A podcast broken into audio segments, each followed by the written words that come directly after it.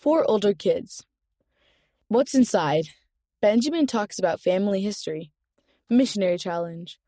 Magnolia's amazing dad. What's on your mind? Quick quiz. After his resurrection, how long did Jesus stay with his disciples? One year, three days, one week, or 40 days? The answer is 40 days. Inspiring words. It is more blessed to give than to receive.